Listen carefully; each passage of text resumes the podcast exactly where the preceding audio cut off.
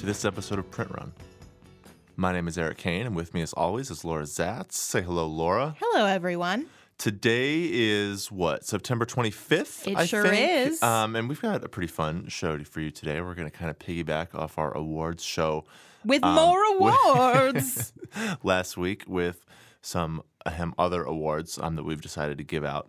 Uh, but before we get to that, we've got all kinds of little news updates. So why don't we why don't we dig into that? Yeah. So, first to announce is our whole list of special episodes. So, Mm-hmm. Writing by Reading, where we're going to be going over China Mieville's October, will be out this Thursday, September 28th. Mm-hmm. Furthermore, we will have our query episode for October out October 12th. First pages will follow on October 19th, and then Writing by Reading will be out on the 26th. Send us your queries and your first pages or suggestions for writing by reading to us at printrunpodcast at gmail.com.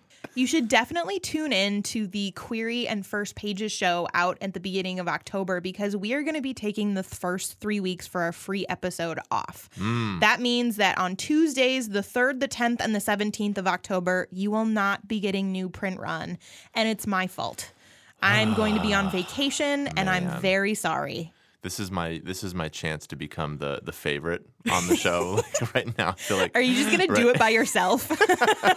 we should. It's gonna be a solo print run. It's gonna be just me. I'm just gonna like rant about whatever I'm mad online about for the given day. There's gonna be no counterbalance. It's gonna be all horrible it's stories. It's just gonna be me. tweets. exactly. Um, I'm just gonna start every thought with thread. It's it's gonna be horrible. Um, but no, we're gonna be out for a few weeks, but that's okay because um, well, we've got some other exciting news we can share. Mm, We right? do have some really exciting news for so for all of you that are going to be missing us the first three weeks Mm. of October, um, definitely look forward to November because that is the first month where we are going to be columnists for Apex Magazine. That's going to be really fun. So, um, basically, what we're going to be doing um, with Apex, which is a science fiction fantasy uh, magazine, which you should definitely check out, um, we're going to be writing a weekly thing for them. I think, what are we calling it? Monthly. Monthly thing, excuse me. Um, we're We are gonna- calling it Between the Lines, yeah. which um, we definitely the week after our title episode did not have any trouble coming up with. Yeah, I know. uh, yeah, we're really we were really good at coming up with that provocative title. Um, but we're just going to be um, just once a month talking about kind of like what we do on the show, just in written form, just like a monthly weigh in on some publishing thing for them. So Yeah, it's um, going to be a little bit more coherent. Yeah, if you're Um, tired of hearing like trumpets and drums in the background of our episode as like the like folk band performs next to us, you can just read us instead. It'll be great. yeah. It's about time we had a large print version of, of this show for, Yeah. for those with cataracts. Yeah, I'm really excited. Um, I'm trying to think what other news. Oh, we've got um, we officially became a business. What? I know we got the letter today from the uh, State Department of Minnesota telling us that we exist. Um, so if you're mad at our takes, um, you can you can take it up with the Minnesota Better Business Bureau, I guess, or something. Um, because, Those are not at all the same thing, Eric. Clearly, we're very old hat at this. look, Uh, look as as a small business owner, I'm gonna have to ask you to not insult me like that. Um, but yeah, no. So, so that was our little bit of paperwork we did. yep, they definitely cashed our check real quick. Oh, yeah, oh, yeah, no, they, the government took our money, they right? were they were pretty thirsty. the damn government taking our money.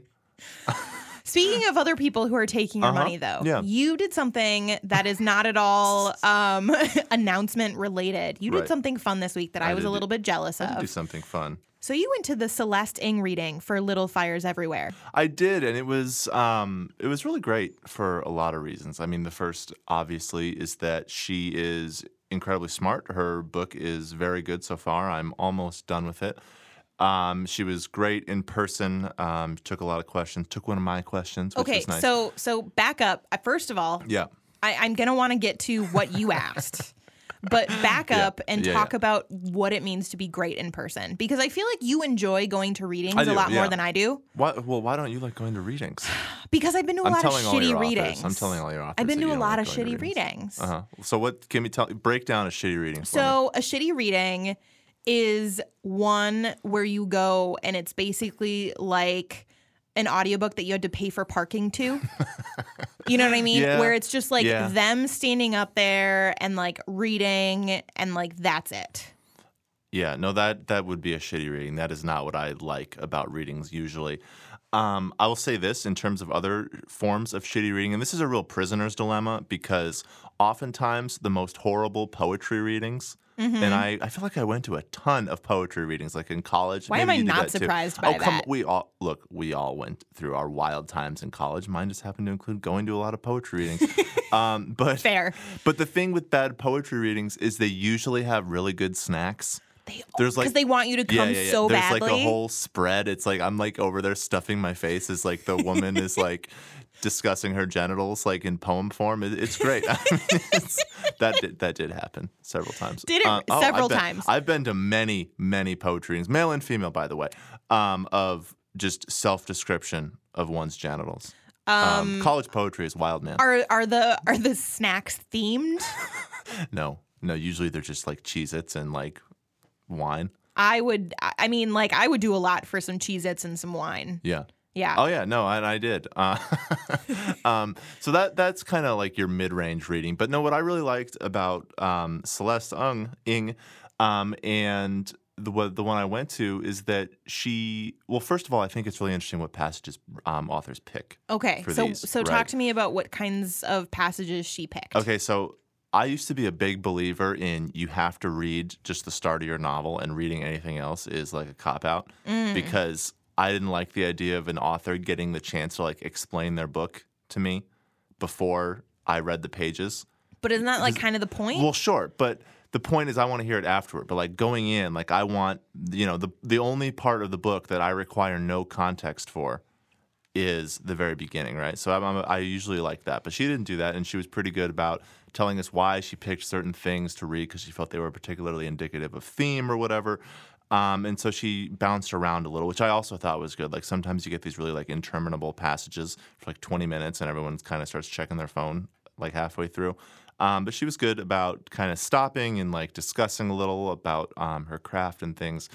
Um, and then she took a bunch of questions, and this is what I think um, really makes the reading. And a lot of it has nothing to do with whether or not the author is good at this, but whether they've got an audience that can like ask something that isn't completely asinine. so how many people actually just wanted to like say a comment but like raised their hand anyway? How many people at this reading did Oh, there were some. I mean, most people were pretty good. So this was out in this was out in Edina.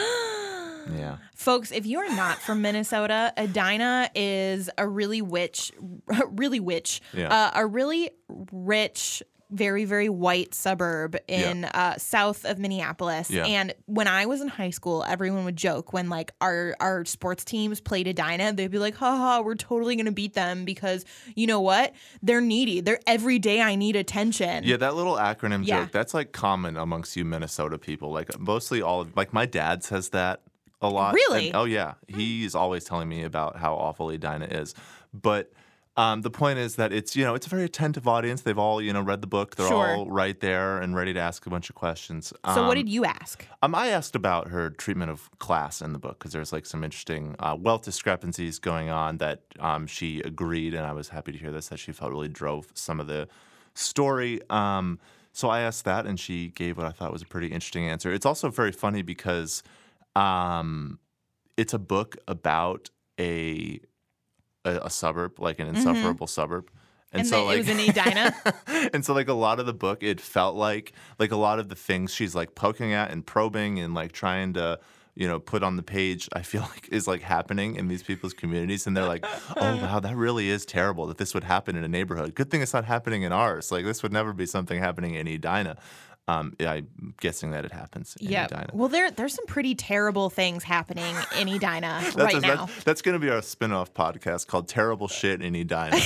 um, we're going to have another bird logo. It's um, but anyway, so she was she was pretty good and um, you know took questions pretty engagingly. I mean, this was um, you know she's pretty experienced at this. Yeah. Um, by this point, she'd This been is not her first no, book. she'd been on tour for a little while. This isn't her first book. Um, she had this um, moment where she realized she couldn't go um, to one of her prior stops because she got booked for Seth Meyers.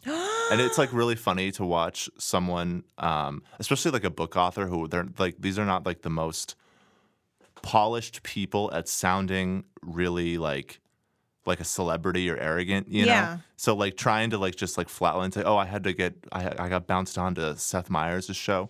Um, it was very funny to watch her try to say that without like beaming with pride, you know. oh, that sounds no, it was adorable. great. It was great. Um, and she, I would highly recommend this book. Um, it's a uh, one of the blurbs actually put it best on the back. They called it a novel of manners. Hmm. Which is a term I, I hadn't really thought much about since college. You know, it's sort of like something you call like a Jane Austen novel or something. yeah. Um, and but it really has it does really feel like kind of like a modern take on that, and I don't know, it's worthwhile. But the other thing, so I was sitting there in, honest to God, the craziest Barnes and Noble I have ever been in. This thing, I don't know. This is this is some of the evil things, the Yeah. horrible things happening in Edina. Is Yeah, this thing particular one- Barnes and Noble? Thing number one is this Barnes and Noble. I don't know. I've never been in one of these, but maybe some of our listeners have. this is one Um, of the first in the country. Yeah, they made it as like futuristic and modern as possible, and it definitely felt like a response to like an Amazon store in that all of the shelves were like organized around like consumer experience. You know, so there was a lot. There were a lot of shelves that were like, our readers are talking about this the most. You know, or like I like feel like that is these- very reminiscent of the Amazon bookstore that's what I'm segment saying. we've done. That's what I'm saying. Yeah. And so Hmm. between that or like um, you know, readers are talking a ton about this, or readers are, you know, have rated this the most or the most highly. You know, these it, it was all kind of based on this crowdsourced approach to book organization that we're seeing more and more of. They also have booze, Oh, which which is a good thing. Well, so they don't have cinnamon rolls around every corner, unfortunately, Yeah, I know. Um, but they have booze. but they've got a, they've got this kitchen, right? yeah. They've got this kitchen, and it's called the Barnes and Noble Kitchen. So instead of Not like the just, like- dinky Starbucks, not just like the cafe. that I feel like was working for everyone, frankly. Yeah. Um, they've got a, it's a kitchen and you can like use your membership and stuff there and like it's like this whole crazy thing. But anyway, so I was sitting next to this I was sitting next to this woman who was a local Edina resident. I was kind of asking her about the Barnes and Noble. And I said, "Well, when did they put this in?" And she said, "Fairly recently." And I said, "Well, what did they have to move and what did they have to cut?" And she's like, "Well, they took out the literature section." God damn it! So They what? So so she she goes. They took out they took out the literature section, and she like really knew. By the way, like she was someone who had gone here a bunch. Like she obviously was coming to the readings and stuff. You know, really. Yeah. Um, she was like old hat at the Barnes and Noble game. And then I said, well, so where did they put all those books? Because it like used to be second, it used to be two stories, but now it's like one story. It, they like hollowed out this whole thing, and um, she's like, well, they just didn't have room for it. There's just no.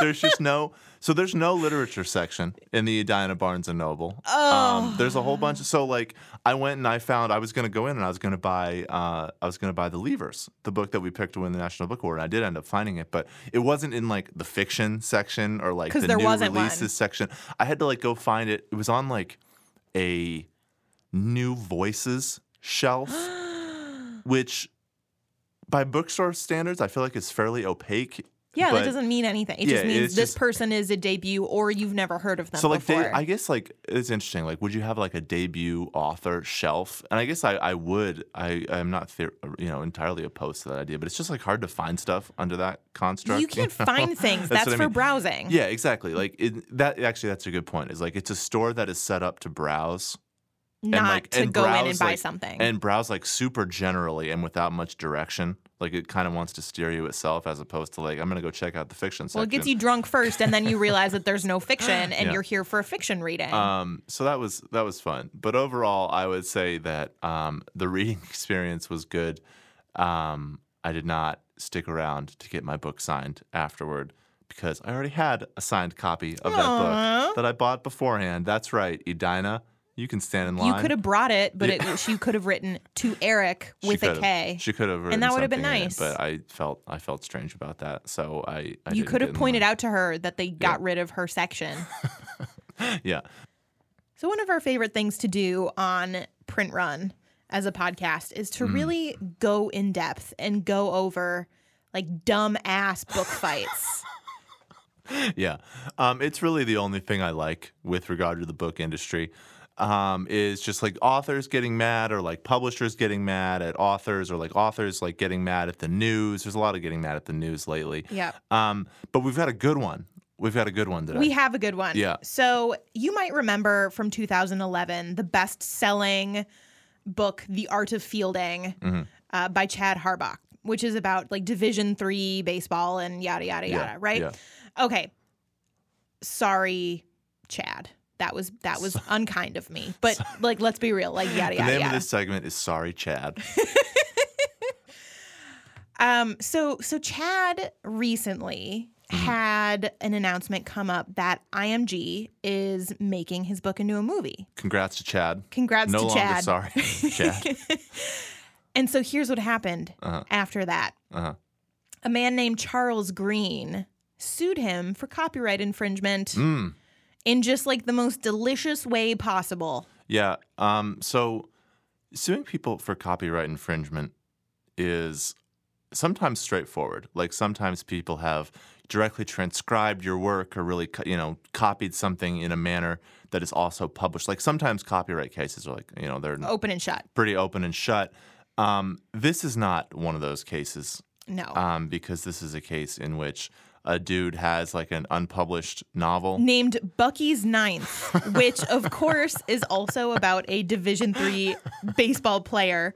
Um, and he apparently wrote this in the mid 1990s as a screenplay and then turned it in the early 2000s into a novel and basically worked with an editor and then got an agent and tried to sell it everywhere and it never took. Yeah. Um, so he is saying that thematically, Thematically, thematically, it's a baseball book. the book is the book the books overlap and so Uh-huh. there are specific shared plots like quote a baseball prodigy comes of age the recruiter mentor an illicit romance and intergenerational I feel like if you're writing a baseball book, you can't get mad at another baseball book about a dude like being mad at his dad. shit, because like that's like every baseball book, and really, frankly, every baseball conversation, and most of baseball is just like being mad at your dad.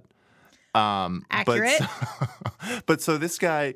Um, to litigate his case, and I will say, I will say that this post is a little bit funny, um, but he does have he does have some points. Like there are there's some there is some overlap, and who knows what the actual situation is. But he did what any good person who's ready to like get litigious does, which a is year before he did Yeah. he published a post on medium yeah, which is log on. Yep. Yeah. Mm-hmm. So his so Charles Green, to recap, posted a long um blog post on medium.com Mm-hmm. about the similarities in the book. And so here's what he titled it. Are you ready?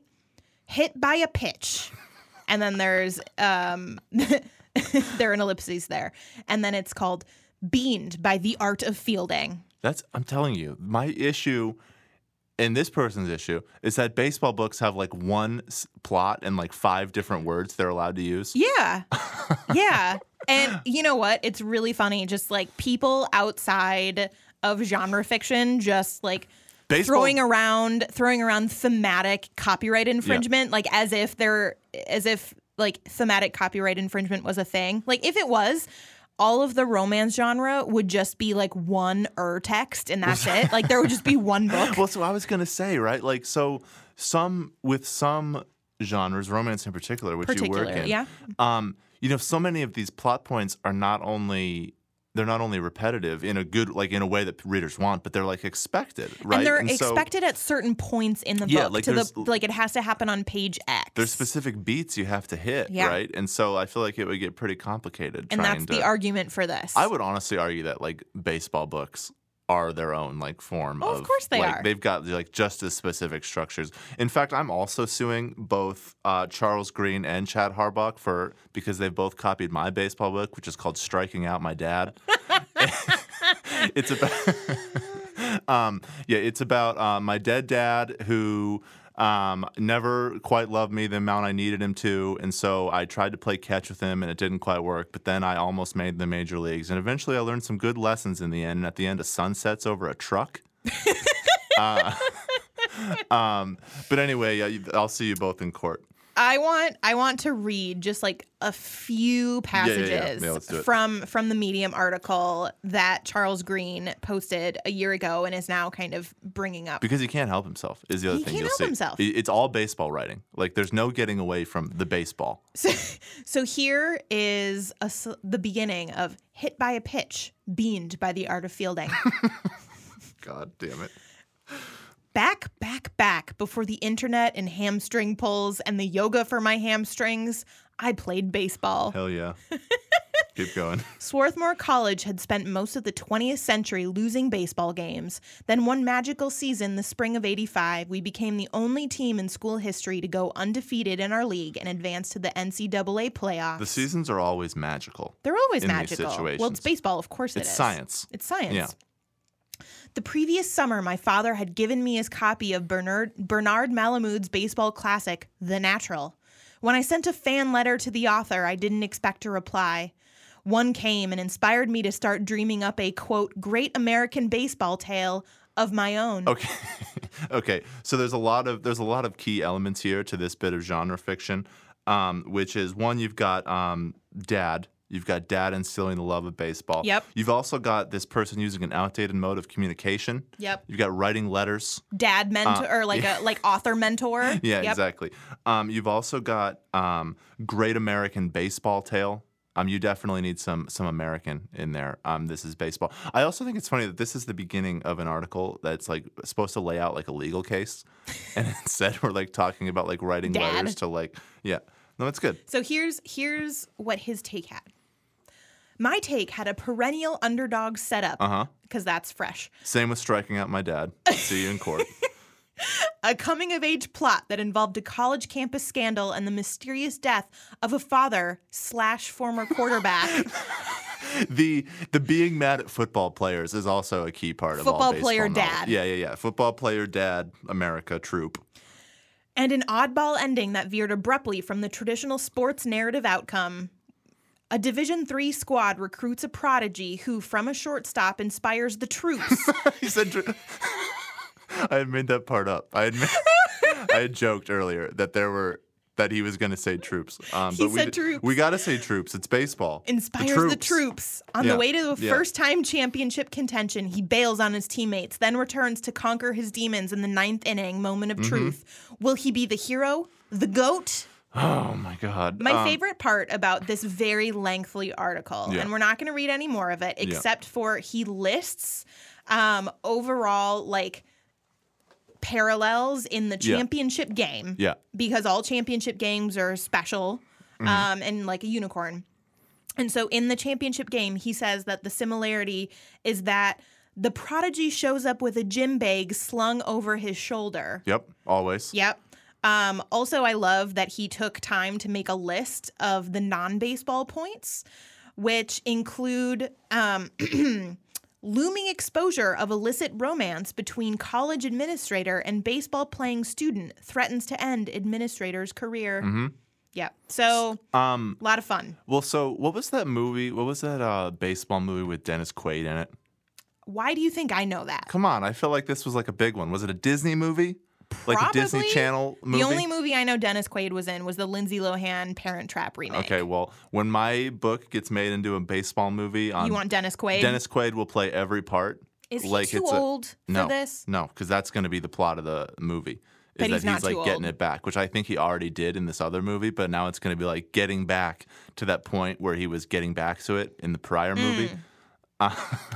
There are just there are just so many delicious things about this particular um, article. So the the art of fielding is published by Hachette, so Little Brown and Company, Yeah. right? I have a story about that. too. Um, and Hachette came back at like their their official statement. Mm-hmm. I want to read it to you because it's hilarious. Yeah. Little Brown and Company believes there is no merit whatsoever in the lawsuit against Chad Harbach over his book, The Art of Fielding. Themes of coming of age, sports, and the college experience are hardly unique, and it is curious to us that this claim is being asserted now, six years after publication of Mr. Harbach's book. Which is just Fair, like, I right. feel like the biggest slam of Hachette of their own books. They're like, this ain't special. Yeah. Well, no, I mean, I think they're probably they're also. I mean, that's pretty.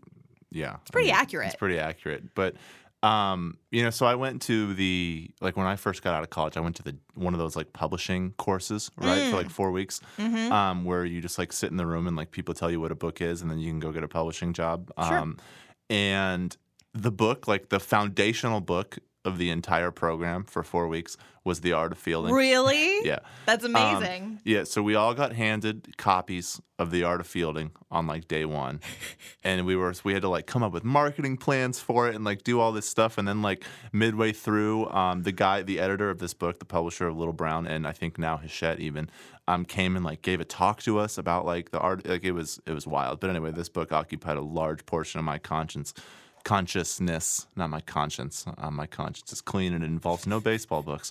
Um, Except for striking out my except for dad, striking out my dad, uh, forthcoming from, um, yeah, I don't know, no one's, Eric Press. yeah, my press, the one we made up, the Yep. first acquisition. Um, but yeah, I, I think I think the true lesson here, among other things like always be mad at your dad and respect um, the troops. and respect the troops, has to do with nothing is stolen unless it's being made into a movie.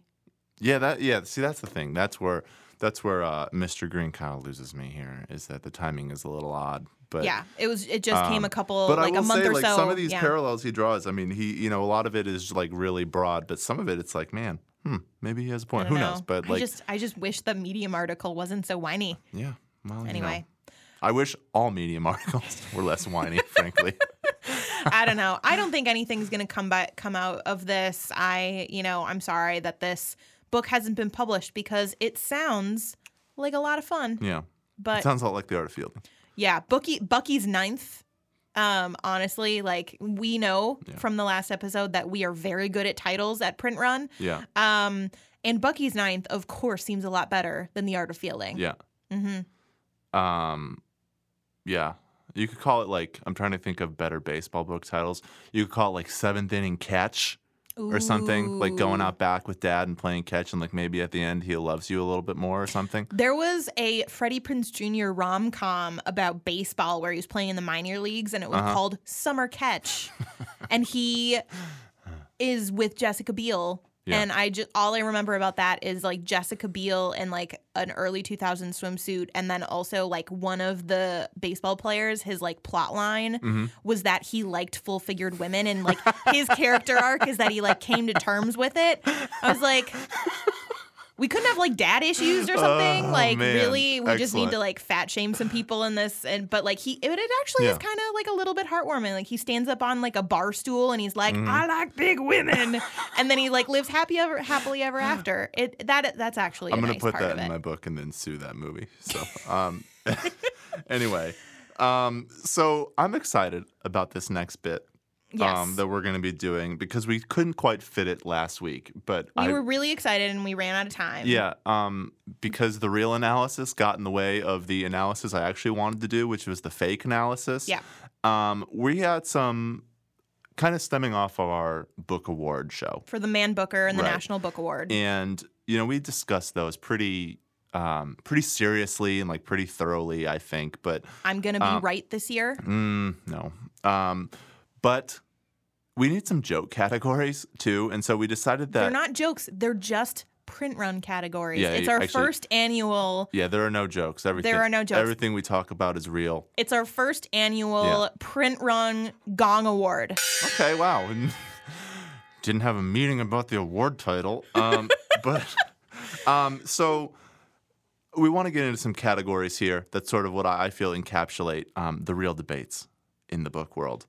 Um, and of course, I feel like the place we should start um, for the year when thinking about like the year in literature, and I guess this first category um, involves a little bit more than the past year, but that's all kind of close, and we're kind of catching up because this award hasn't existed yet. But I think we need to start with best author tweet.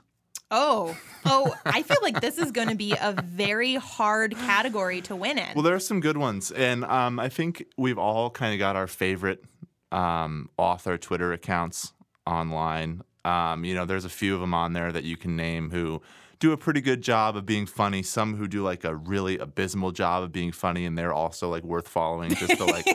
Because if you use like the internet to just like quietly stew in your own anger, like like I do, um, it's it's great to have these people. But it's important um, so our candidates for our best author our tweet. candidates for best author tweet um, start with our good friend of the show. I would, we should have. I bet she would come on the show. First of all, we're going to talk about that later. Joyce Carol Oates. Oh, perennial favorite in this category Yeah. that has never yet existed. She's absolutely a favorite. I mean, she she's got two here because I couldn't pick one. Okay, She's so got she's on here twice. She's on here twice. Um, her first one is from. This is a couple. This is, I guess, about two years ago now. Um, but it lives. It lives in infamy, and I have it written down here as the ISIS tweet. because the one thing about the one thing about Joyce Carol Oates' Twitter is she is just always online. Yeah, of One course thing, she is. One thing I really respect about her is that she never logs off and remains posting at all times. Um, like any Like any great author. Yeah, like any great American, you know, letter um, writer. But so th- this tweet um, for ISIS goes like this, and she caught a lot of flack for this. But Joyce, we're here recognizing your greatness. All we hear of ISIS is puritanical and punitive. Semicolon. Is there nothing celebratory and joyous, or is that query naive? oh, Joyce. Um, so Joyce is asking, how come no one ever talks about the good parts of, Of ISIS? ISIS. Um, and I personally, I respect the hell out of that. I think that's great. Um, so, um, but anyway, so she's she's our first nominee. Okay. Um, her second her second tweet here that we got, and you guys, I guess we can kind of pick which one we like better. Um, but it's kind of it's known as the Triceratops tweet. Did you ever see? Do you remember this one? yeah, I do. Yeah. So she once someone like posted a joke screenshot from Jurassic Park of like a One of the engineers yeah. or like the director, like whisked standing next to like a the dead robot. uh, standing next to like a dead Triceratops. Well, just right? one that wasn't like had a person inside of it and wasn't Yeah. like being used mechanically. Right, right, right. Yeah, because it's it's, just- Jurassic Park. and like the joke was that like someone had like poached it and stuff. Like they kind of set it up as like one of those like fake horrible hunting pictures, right? And Joyce got on there and was like, "So barbaric that this should still be allowed. No conservation laws in effect wherever this is." um, so she's here to she's here to call attention to uh, Triceratops poaching. Oh, Um, which I think is great. I mean, she's she's a real hero, and I think she definitely is a mainstay. do you know what I prefer about that one? Is that she goes right to the government. Yeah, yeah, yeah, yeah. No, she's. It's time to just start howling at whoever who will listen, and she understands that about the internet, and that's and that's great. So the next one here is is from a few months ago, and the reason it came to my attention is because it just perfectly, perfectly encapsulates like it's like an absolute perfect match of like content and author and just overall body of work. Mm-hmm. And so here we have um, we have Jonathan Franzen at the real Franzen. Well, he is the real Franzen. Um, and here he says, I hurt my back reaching for the lime flavor in a mountain of LaCroix. Okay, can we take a moment and appreciate? I want to picture Jonathan Franzen's mountain of LaCroix, first of all. Yep, and then also that like lime is Mm-hmm. the best flavor out of an entire mountain of Lacroix. Yeah, he needs better LaCroix. Come on, the only Frankly. okay, so like I love the lime flavor of Lacroix. Yeah. but like the the only thing that's like worse Mm-hmm. than the lime flavor is no flavor and then also that like mixed berry flavor.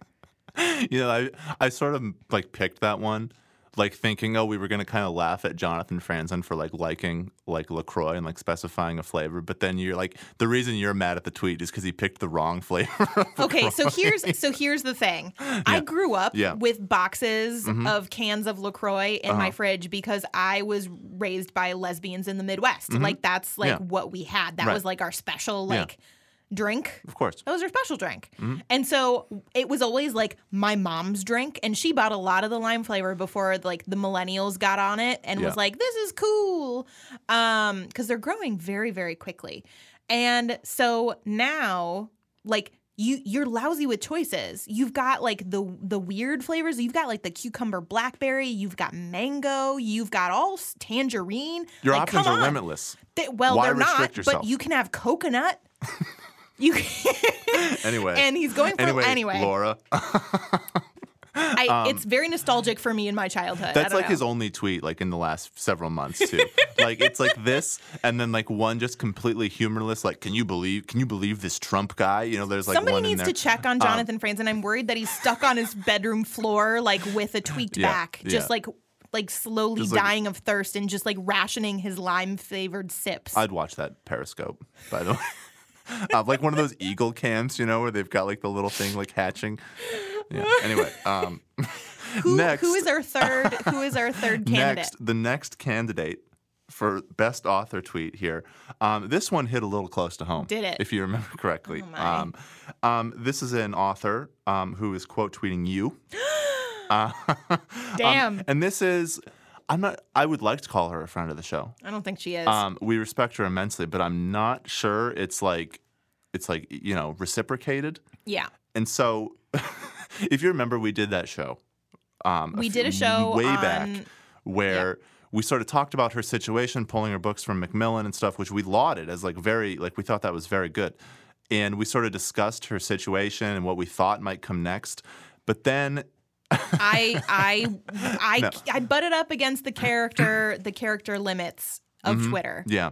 And so you made it sound as though we had the scoop of what she was doing next, I think, is I how she took it. I don't letters. Yeah, no, no. No, I didn't it, take it it, was way. it was well, you didn't take it that way because you knew what we were actually saying. But like from a complete like not print run listener Yeah. to like read that, like that was my fault. And we had a very serious emergency print run meeting about it. And I'm very sorry. No, and no, now no. that's why So Eric then- runs the, the so- Print Run Twitter. So then uh, Roxane Gay got in here and said, I haven't said what will come next. So this is weird.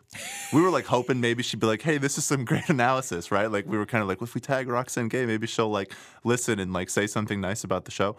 And it sort of backfired. She was diplomatic here, She I was. say. and I ter- responded and I said, that's not what I meant. Whoops. But I didn't delete it because at that No, point we had it. like hundreds no, of never, people. never ever Yeah. log off. Yeah, no, we, we got good listens out of that. We did. I feel I feel Yeah. like from a simply like Oh, self-serving great. kind Yeah. of No, we did good. kind of approach, I feel like Roxane Gay should take it. Yeah. But I mean, Um, I don't know. I don't know.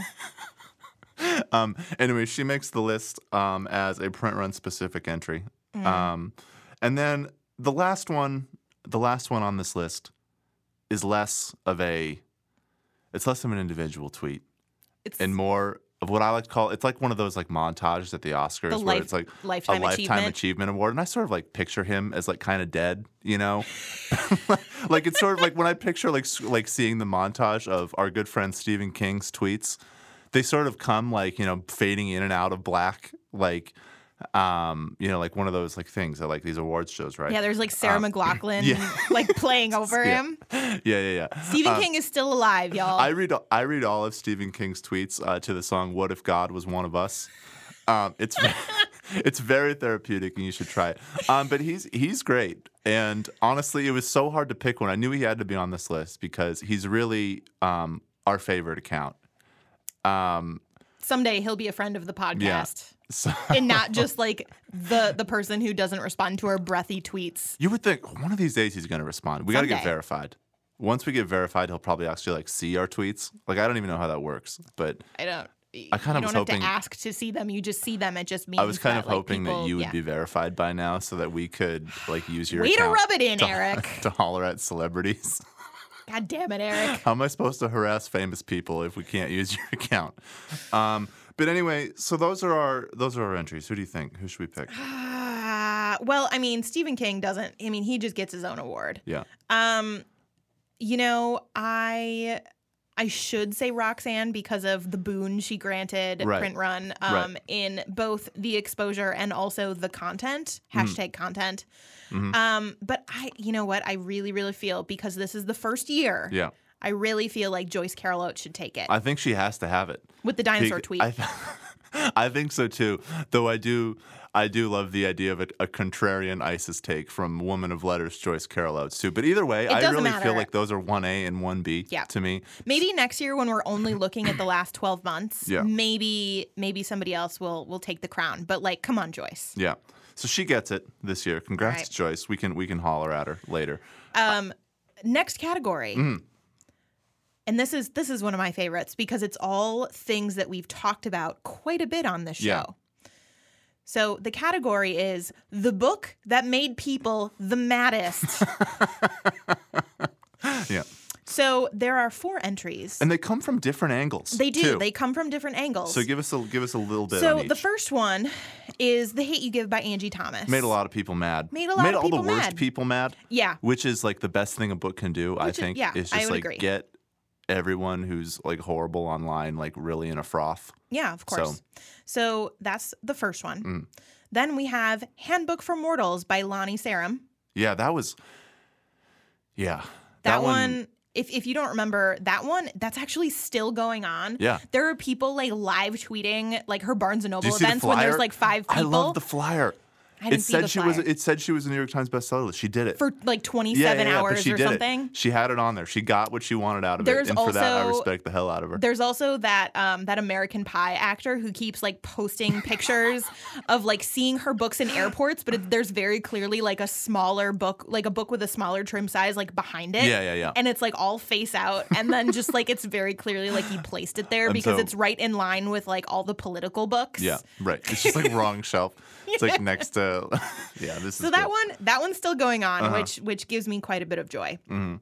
Um, the third entry is "Dangerous" by Milo Yiannopoulos, Which made me mad. I'll Whi- cop which to made it. all the I good people mad. Yeah, which made this one did get a lot of people riled up, uh, justifiably so. Um, and then eventually got like all the bad people riled up. This one actually, in terms of just ubiquitous anger, yeah. I feel like at some point everyone in America was mad at this book for some reason. This book is directly responsible for Roxane Gay tweeting at us and losing that previous category. So I don't know. Wow.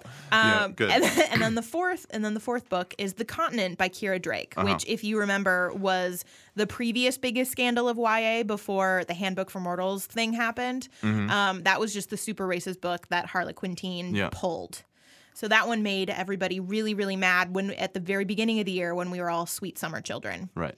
Yeah. So before we all had plunged into eternal darkness. exactly. So I'm gonna let you pick. four, I'm gonna let you pick this one because of the sheer volume of YA, which I think is also Yeah. indicative of the category. Like I feel like if this category ran for multiple years, YA would be a real powerhouse. oh, of course, Because like what books are making people angry? It's always young adult lit.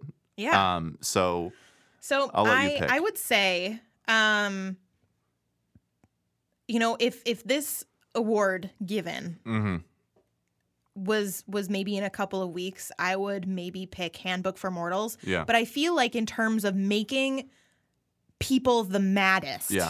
not just like um laughing in in in just like mean joy, Yeah. yeah right? Yeah. Uh Mean I- joy is a good way to put it. mean joy. Yeah.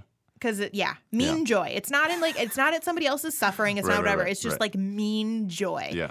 Um, I, I, you know what? I think dangerous has to take it. Yeah, that one was yeah. Just in terms of getting everyone The on waves of spectrum anger? mad. Yeah, um, and just like it was one group's turn to be mad, and then it was the other group's turn to be mad, and like in both moments, the other side was laughing at the people who were mad, and then everyone was saying that they weren't mad. Then that dude wrote that editorial in Publishers Weekly, And that then we everybody else at. got mad. and then, and then they had to write a response.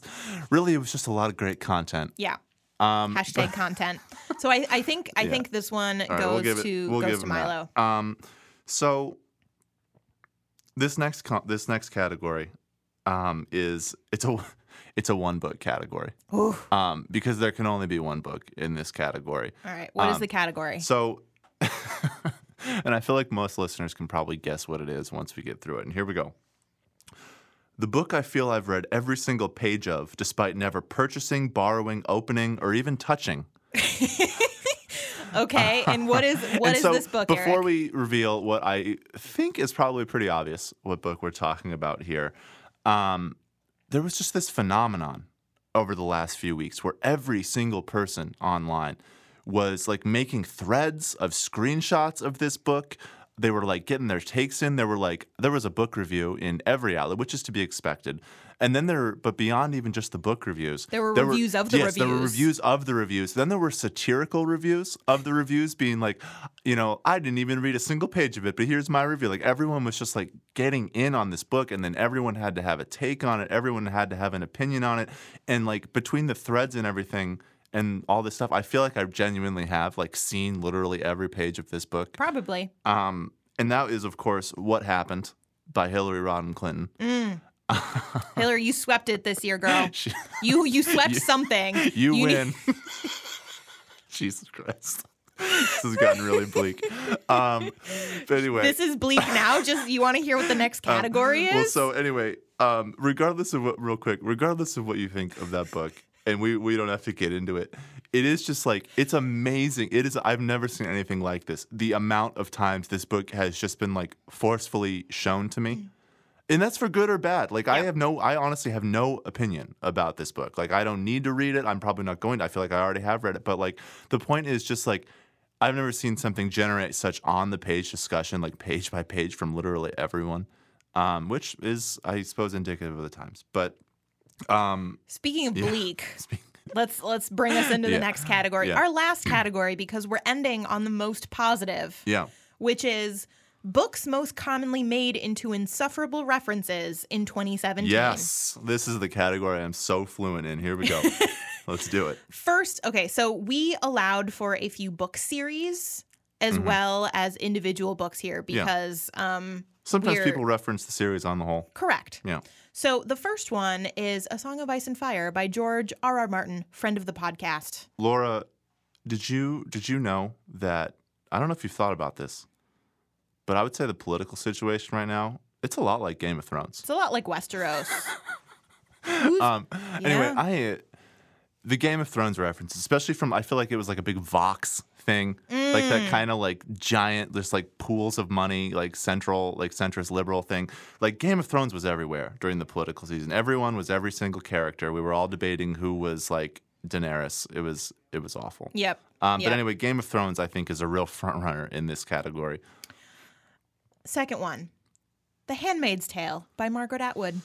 Yeah, That Uh, one, that one, I feel like hits a little bit more closely home now that we're, Yeah. um, you know, six, eight months into the Yeah. the presidency, um, and you know, ladies continue to have lady bits. Um, well, so I will say for The Handmaid's Tale and the like the sheer like glut of references it received in the moment. It was when the show came out, right? That everyone yeah, the show to reminded yeah everyone us go of back it, to the but book. like I feel like it was still happening because it's all about you know like um political reformation Yeah. and and it's like a hard of right swing, right? a hard Yeah, right swing and, it's about reproduction Yeah. and it's about all sorts of no, it's stuff. apt, and that's that's kind of my point. Is with a lot of like of all of these, The Handmaid's Tale. Like there was a stretch though where people I remember like Sarah Jones in the New Republic wrote a really thoughtful essay about The Handmaid's Tale being Yeah. a perfectly apt thing, and um, like this one it didn't it didn't bother me so much. But then you got like the swing back. Like I feel like a bunch of like New York Times um, op eds ended up saying things like the real you know Handmaid's Tale is like not letting you know right wing fascists come to your college campus or like you know some like dumb shit like that. Um, but um, so this one started out as apt. I would argue that game at no point was it appropriate to compare politics to Game of Thrones. Um, but The Handmaid's Tale, I feel like definitely had like real things worth reading. Like, but it term- be, but it became but it insufferable. became insufferable. Yes, I would say it became insufferable. yeah, when everybody wanted to talk about Elisabeth Moss going from Mad Men to Handmaid's Tale. Right, right, right. Yeah. Yeah, that was interesting. Yeah. Okay. Um 1984. Mm. That one was right around the time of the election, Yeah. just very all over the place. When everyone was, yeah, everyone had to get their like fake news tweets in, and yeah, that that is another one that I feel like it's just like let's find let's just find another reference, you know. Well, they Like- did. And do you know what they found? they found the Harry Potter series They found oft overlooked book series, by by Harry Potter. J.K. Rowling. Yeah. Um, because you know what, Eric? Yeah, The the resistance is hashtag Dumbledore's army. yeah, I know it is. Um, I, that was, I think, the bit that was. I remember, like when I was like deepest in my post-election despair like like november 9th like i remember i was i was online and like people were doing that right like they were already digging into their They're like, um, we can yeah, we can beat Dumbledore- Professor Umbridge. Yeah, Dumbledore's army and like you know Ministry of Magic and like all this stuff. Fascism, I was yeah. so. oh, man, it was it was not good, but that's gonna that's gonna live He for a who must not be named. It's there are yeah. sometimes you just like come to peace with realizing that some of the dumb things you think about are just never gonna leave your brain. and that's one And of them. And like one of them is just like the series of tweets like comparing like certain characters to like Snape like as like Good Snape right- versus bad Snape, like as like the right wing takeover is like ha- like it ugh, man. Last one. And this is a real. This last one um, certainly doesn't have like the cultural weight that these other ones have in terms of longevity yet, because it hasn't been around nearly as long. But it's fed into everything. But it has really, really taken on some legs. and that is Hillbilly Elegy by J.D. Vance. Yeah. Um, this one is. This one was tricky because I feel like it suddenly became like the only book about a non-coastal city that any like liberal had ever read. frankly. Um, and it was something like, oh well, you know, this JD Vance guy, he poses some really thoughtful things about you know these people in West Virginia. Like we've yeah, like never like gone dumb and talked Southerners to. are people too. I know it really did. It did take on this like, and if you, I don't know, like if, if we don't, we're not going to get into it here, but like and it sort of Southerners became, aren't dumb. Right. No, it just became like this like touchstone for anyone who wanted to pretend they were the ones in real touch with middle America. Yeah. And it's just I don't know. It it, it became a little bit tiresome. It was appearing on CNN and then he went on this speaking circuit and he was everywhere.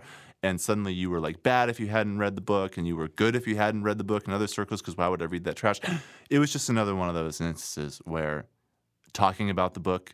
And actually, this is probably a unifying theme amongst all these, where talking about the book as it related to your immediate actual life became more important to people than um, actually just like reading it and digesting it for yourself. Yeah, and like learning stuff. Yeah. Yeah. um, so what do we go with here? I have a I have a front runner. You've got a front runner. Do you have a front runner? Let me see. Um, yeah, I think I do. What are you going with? Harry Potter. Yeah, me too. and I love, I love Harry Potter. I really do. I will always, I'm going to read those books to my kids. I think they're great. Um, but like institutionalized fascism and the, and like the right wing right wing conservatives are not Please. equivalent to Dolores Umbridge. please read another book. And that brings us to the end of Print What a great awards show. first annual Gong Show or Gong Award Show. Which, real quick, which celeb would we have host the awards show? Like, who would we get up there? Mm, that's a hard question. I I haven't given this any thought. It don't know. We could now. ask my friend Chris Pratt. We should have brought that in. That was funny too. Um, your not an argument about with Chris Pratt about uh, spirit animals. That was good. Yeah. Well, I'm still I'm I still catching that. Shade that's- from that. Anyway, Um, anyway, should we do the pub tip? I think we should. So, um, this week we wanted to focus on a tip that we think is good for writers that we ourselves as agents use when we're submitting work to editors, right? Um, and that is to well, it comes from the idea that you can use the submission process and the rejections that come as part of that submission process Note note that we're saying you can use the rejections, Right. not if you get No, no, no, no. There's going to be rejections. There's always going to be rejections. And the point is that you can use this as a learning experience to kind of tailor your critique and tailor your work as you go. And what that means is that, and this is our tip, is don't send your query to every agent you've ever liked all at once. Mm-hmm. The thinking being that if you, you know, maybe you've been online as you're writing and stuff, maybe you've been doing your research and you've like got a whole list of people that you're super ready to query and you know exactly why they're going to love your book and so forth. And that's great. But then let's say you send it to all of them. The whole 18. The whole yeah, the whole the whole list, however many people it is. You exhaust your list on your first shot out the door. And then you realize like you like just forgot some like little dumb mistake or you forgot or, or you like it occurs to you one day that if you tweak this one little thing maybe you listen to our query show and you decide to tweak something you know um, and you decide to make a change suddenly you're out of your list right? You've already sent it to everyone. You can't re- you're not prob- probably can't resend. You probably can't you know get back in touch with those people. And so the idea here is like use smaller groups right? Like send it out in waves. And Maybe what- only one person from the A right, team. Right, because there's it's not going to hurt you to do that, but it might help you. Like you might hear something back from someone that's actually genuinely helpful and useful in tailoring your pitch for the next person. And so I know, like as an ed, as an agent, um, you know, I do that a lot, and I think so do Yeah. a lot of people. Is like you send it to a few people, and then they say, hey, you know, maybe we want it to be this X, Y, or Z, and then before you've already run through your entire list of people.